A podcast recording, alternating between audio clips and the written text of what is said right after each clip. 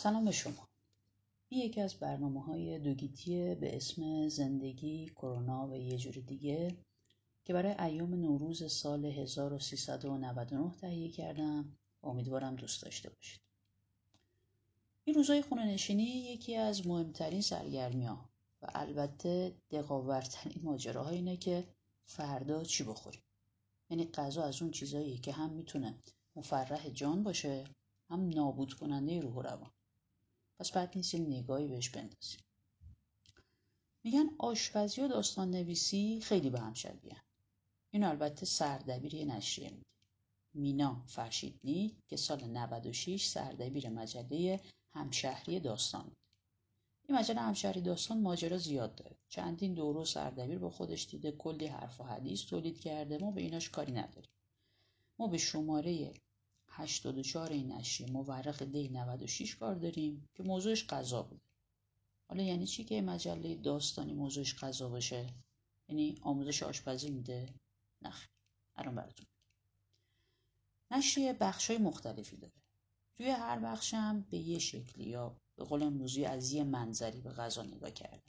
مثلا توی بخش درباره زندگی یه سری روایت آورده که ربط به غذا داره. مثل خوردن یه خوراکی خاص که گاهی وقتا مثل سنت خانوادگی میشه، یه ارج و قرب و جایگاه ویژه پیدا میکنه.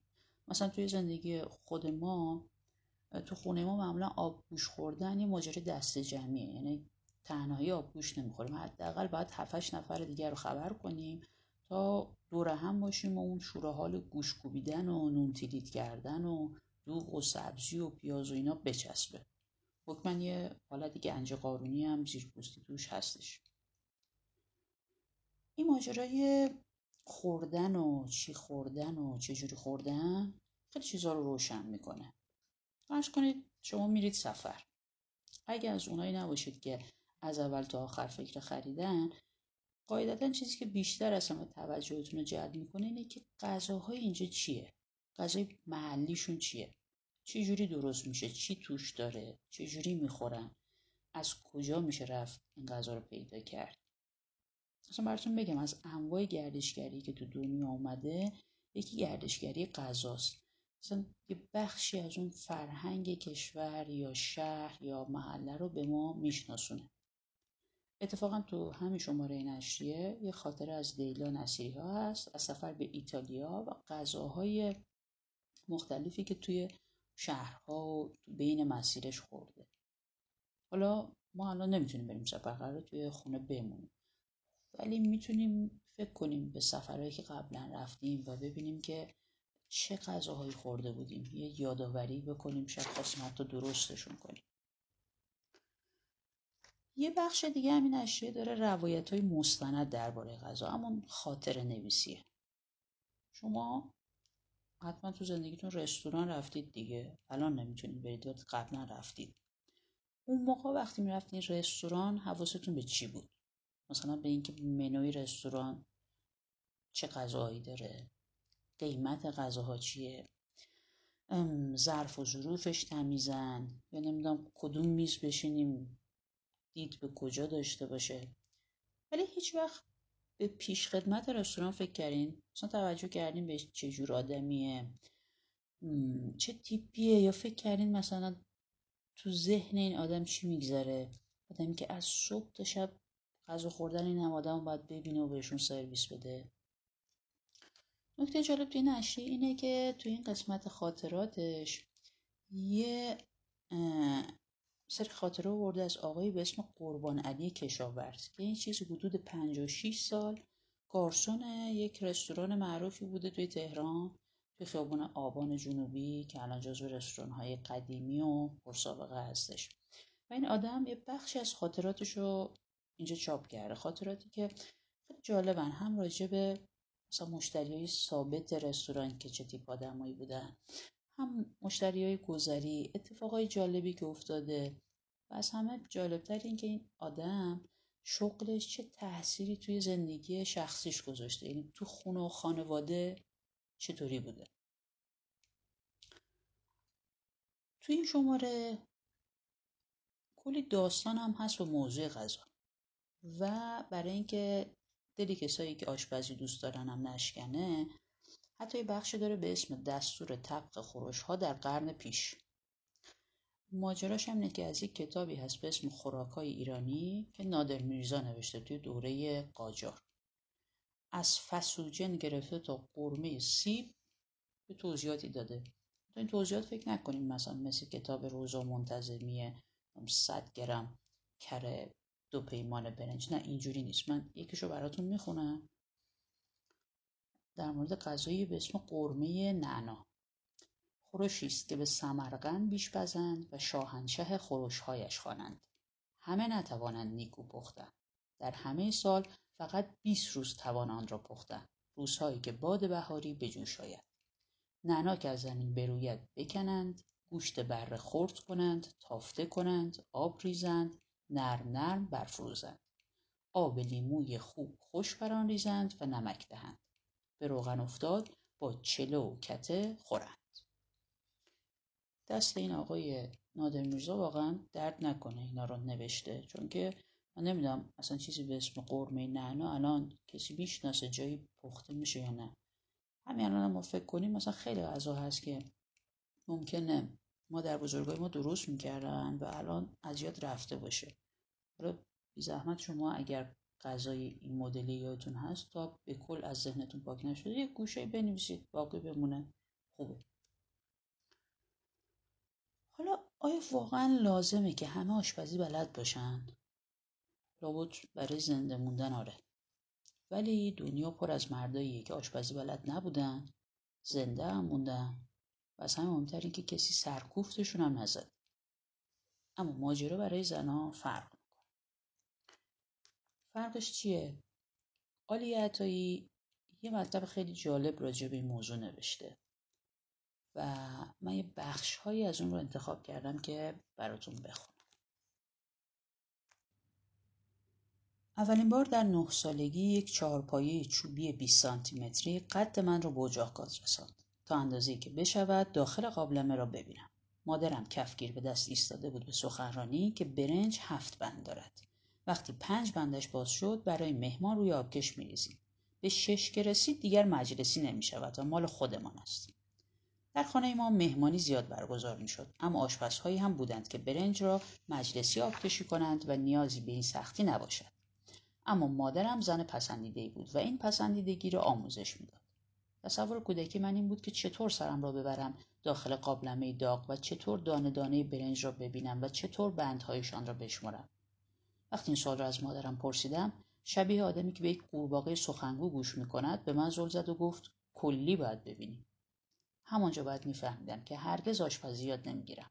برای مادرم قابلمه کل بود با اجزای داخلش که می‌شد همه‌شان را به یک چشم دید. و برای من قابلمه یک محاط بود بر 100 تا 200 تا 300 تا دانه برنج که نشمرده بودنشان. دختر پسندیده نبودن چیز کمی نبود. برای مادری با در نظر گرفتن تمام جوانب تربیتی از بد هم بدتر بود که دخترش وقتی سالاد هم درست میکند مویش داخل ظرف میرود و یک خط در میان دستش را میبرد. طوری غریزی سعی کردم جبران کنم. مثلا وقتی دخترخاله‌هایم خوب برنج آبکش می‌کردند، من المپیاد ریاضی مقام آوردم و فکر می‌کردم این به آن در است. شاید هم در شد، چون یک مدت کوتاهی اصراری به غذا پختن من نبود. اما یک صبح جمعه‌ای که تست ریاضی می‌زدم یا ژول ورن می‌خواندم، مادرم با یک سبد پیاز می‌آمد تا آداب سرخ کردن پیاز را آموزش بدهد. می‌گفت هم اندازه، مثل چوب خط‌های اول دبستان، هم اندازه باشند تا هم اندازه سرخ شوند. وقتی توی ماهیتا به ظلم زدم بعضی هایشان زودتر سرخ می شدن، طوری که رنگ سرشان با تهشان فرق داشت و این یعنی باید 2 دانه پیاز را از ماهیتا به جدا می کردم یا زیر رو می کردم و تا می خواستم با آن دو برسم 3 تای دیگر سوخته بودن. می گفت رنگ کلی باید طلایی باشد. طلایی به نظر من رنگ کلی نبود. بعضی هایشان طلایی، بعضی هایشان قهوه‌ای و بعضی هنوز سفید بودند. پیازها چند جور تونالیته رنگی داشتند و این برایم آزاردهنده بود. من آشپز نمی شدم چون جزئیات رو از کلیات نمی توانستم سوا کنم. مادرم معمولا با حسرتی عمیق می گفت درخت بیبار من. درس خواندن برای مادر عادی شد. قلاب بافی یاد گرفتم. شبانه روز ما بین درس و مدرسه و خواب و بیداری می بافتم. قلاب بافی جزئیات و نظم داشت. 3 تا از رو، 2 تا از زیر و 3 تا دوبل. این حرکت را 4 بار که تکرار می‌کردم یک گلبرگ ساخته می‌شد. در بافندگی لازم نبود یک کلیت را ببینم. کلیت را خودم می‌ساختم و این کشف لذت ساختن را در من بیدار کرد. کم کم از گل به بافت رموزی و کوسن رسیدم و در مرحله آخر که نزدیک آزمون کنکور بود رو تختی بافتم. مادرم نتیجه کارهایم را همه جای خانه پهن کرده بود و به همه میگفت مغزش راه میرود و دستش هم راه میرود. لابد قانع شده بود که با حضور اولین خواستگار اعلام کرد که دخترش اهل آشپزی نیست ولی خوب درس میخواند و دستش هم زیاد کار میکند. یادم نیست چطور آنها بلند شدند و رفتند، اما قطعاً این ماجرا شکست محسوب میشد که از فردایش دوباره بساط پخت و پز راه افتاد. اندازه ها و گرم ها دست از سرم بر نمی داشتند. نمیفهمیدم 2 مشت تو خالی لپه یعنی چند تا لپه و این آزارم میداد. این بار از کتاب آشپزی شروع کردم که نوشته بود 100 گرم کره، 250 گرم گوشت فیله گوساله و اما باز هم خوشمزه نمیشد، چون مادرم میگفت یک جاهایی باید به دست خودت بیاد و چیزی به دست من نمی آمد جز همانها که روی کاغذ بود. تا اینکه از سر اتفاق از روی همان کتاب شیرینی‌پزی یک کیک لیمویی پختم که جواب داد. کشف مهمی در همان روزهای کنکور، اینکه آشپزی با شیرینی‌پزی فرق دارد. شیرینی را کلیات و چشم نمی‌سازد. باید وزن و اندازه و دمای فر دقیق باشد. شیرینی‌های نخودی را به دقت وزن می‌کردم و 35 تا می‌شمردم و در بسته‌های یک بار مصرف پلاستیکی بسته‌بندی می‌کردم و مادرم بسته‌های شیرینی را می‌فرستاد به خانه کل فامیل. بعد از 1 سال دیگر کسی در خانواده ما شیرینی درست نمی‌کرد مگر اینکه با من مشورت کند یا بروم سر فر و بساط شیرینی‌پزی‌اش که دم و اندازه را تنظیم کنم. این موفقیت نتیجه دقت من در جزئیات بود و سعی کردم که خوب معرفیش کنم. تا حدودی هم موفق بودم، چون همان سالها خواستگاری پیدا شد که از شیرینی دستپخت من در مراسم خواستگاری خورد و خانوادهش با همان گزینه انتخاب کردند که خوشبختی پسرشان تضمین است. کم کم سعی کردم در کارم ویژگی‌های منحصر به فرد بگنجانم. مثلا روی شیرینی نخودی به جای پسته زیره می‌ذاشتم و روی نان برنجی به جای زیره کنجد می‌ریختم. آن زمان اینها خودش ابتکار محسوب می‌شد. بعد تصمیم گرفتم برای درست کردن کیک خامه‌ای از خامه آماده استفاده نکنم و با شیر و ثعلب خامه را بسازم. بعدتر تصمیم گرفتم از قلم گاو خود ثعلب را بسازم. به جوری از شیرینی ارگانیک رسیده بودم که فقط میشد در جوار چند تا گاو شیردو و زمین غله درستش کنم و اینها همش زندگی زنانه من شد. زنانگی که مادرم هم تعریفی برایش داشت و امتیاز کمی نبود. درست کردن شیرینی بدون دستور شیرینی. این شده بود شعاری که میدادم، اما در خفا هیچ ماده‌ای را بدون وزن کردن دقیق به خمیر شیرینی هم اضافه نمی‌کردم. آدمی بودم وزن کننده. مادرم به دوستانش میگفت عالیه، هیچ وقت شیرینی‌اش خراب نمی‌شود، اما خرابهایش را ندیده بود. بعضی وقتا خراب می‌شد. همان جاهایی که می‌خواستم منحصر به فردش کنم، وزن و اندازه به هم می‌ریخت، اما به کسی نشان نمی‌دادم. بعد 1 دهه تلاش برای آشپزی همه قیدش را زده بودند و هیچ موفقیتی به اندازه همین شیرینی خانواده را برای پذیرش من مجاب نمی‌کرد. دوستان مادرم با احترام به من نگاه می‌کردند و مادرم هرگز علاقه‌ای نداشت برایشان توضیح دهد من نویسنده‌ام، چون چیزهایی را که آنها می‌خواندند نمی‌نوشتم و امتیازی نبود که من برای خودم روی کاغذ چه می‌کنم. زنانگی امری بود که فعل زنانه‌ای را به دوش می‌کشید و نوشتن اصلا زنانه نبود، کاری بود از دیگر کارها. به مرور روی مزه‌ها و طعم‌های شیرینی تعصب پیدا کردم. پرنسیپل‌هایی که طی سال‌ها شیرینی پختن برای خودم در نظر داشتم و در موردش به ندرت صحبت می‌کردم، اما حتما رعایتشان می‌کردم.